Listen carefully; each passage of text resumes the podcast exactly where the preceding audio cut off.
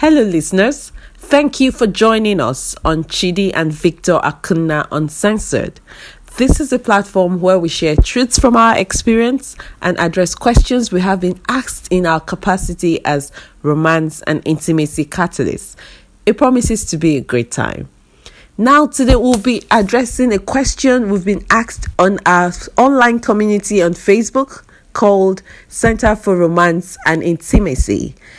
The question is Is it okay for a wife to be the only one rendering financial assistance while her husband thinks it's okay for him to do it when he feels like? Now, I'll explain a bit. This man has a job, he works, but he thinks I'll do it when I want to. Is it okay? You know, when I read this question, mm-hmm. what crossed my mind was yeah. oftentimes we hear this um, sort of scenario from um, on the part of the woman, yes. being the person who is reluctant about making financial, uh, making financial contributions. Yes. But in this case, it's the man who who has decided not to, mm. but he thinks his wife should. Mm-hmm. Well, let's start by looking at the question: Is it okay? Hmm. That's what she asked. Is it okay? Well, personally, we don't think it's okay for um, for one person to be the only one rendering financial assistance. Having said that, we like to expand what we think family is. We yeah. think family is a nation, it is the smallest unit of society. And in a society, everyone is supposed to make their own contribution, you know, to be able to hmm. bring that society from where it is to where it needs to go. Mm-hmm. You know, this is why governments do their best to prevent brain drain because they know these are the people that will make contributions to the family, to that society, to make it, mm-hmm. to, to, to, help it to transform to the kind of society they all envision. Mm-hmm. All right, so going back to what you asked, is it okay? We don't think it's okay.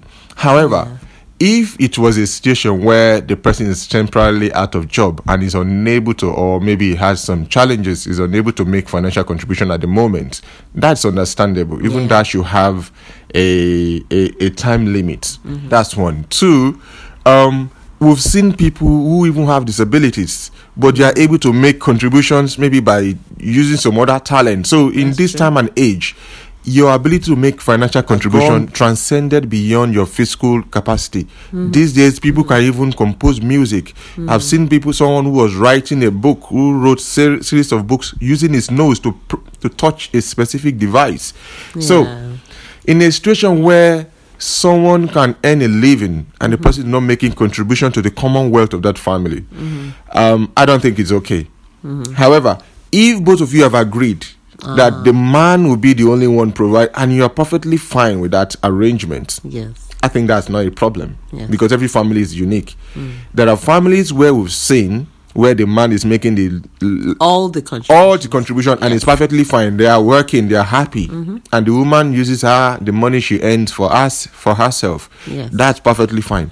And we've also seen the reverse where the woman is making the bulk of the contributions and they are happy mm-hmm. and the man is happy to be a house husband. Yeah. And it's they're perfectly fine with it. They've seen mm-hmm. we've seen those arrangements. But I think personally speaking now i think that um, not making contribution to the uh, uh, this is beyond finance mm-hmm. it's it's it's beyond finance in two ways number one it's about anytime we don't make contribution to we don't render a service we are depriving the the, the, the entirety we're depriving the society of the contribution our own unique contribution your own signature okay. in the course of things. Okay. That's one. Number, number two is that it's it's very important for two for the couple to sit down and discuss how the issue of finance needs will be handled in the family. You touched on the issue of mm-hmm. agreement, yes. agreement, agreement. Mm-hmm. Now, in the course of uh, um, counseling, series of counseling yeah. with um, other couples, mm-hmm. one thing we've realized is mm-hmm. that I think where you were going to with the second one. Mm-hmm. Uh, so I thought I'd just give that a bit of an intro. Mm-hmm. Um, what what we've realized is that two people come into a relationship, into a marriage with mm. their expectations. Yes especially when they're coming from two different backgrounds. Mm-hmm.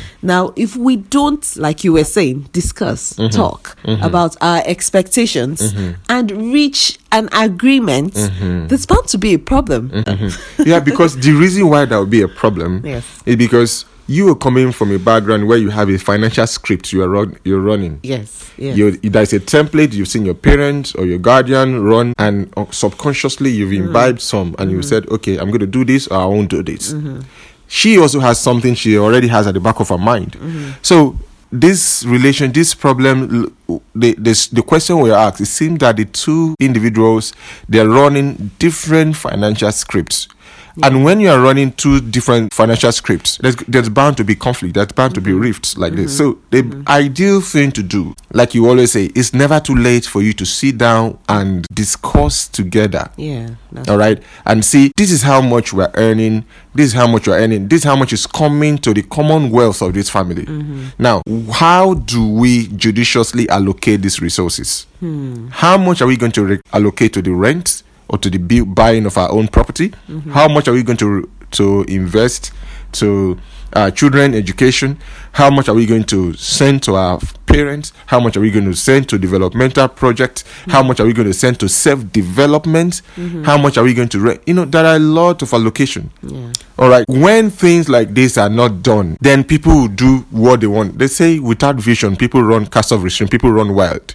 When there is no unified vision, people run wild with their finances. So it's good for you to have um, um, a discussion where the wife will be listened to. No one is going to talk over the other person, and you agree that this is how we're going to do things. Mm-hmm. And then you constantly evaluate and see if you are on course. Because it's one thing to have a plan, it's another thing to implement it. So constantly evaluate that this is what we agreed. This after a while it becomes a pattern, it becomes a habit. Mm. And at that point, a lot of issues are tackled on a proactive basis. Mm. I hope this helps. We hope it helps. I don't know if you have any other question. Please send us your questions and your comments at Info at Foundation for, For Family, Family Affairs. Affairs dot org. org. Stay blessed. Stay Blessed.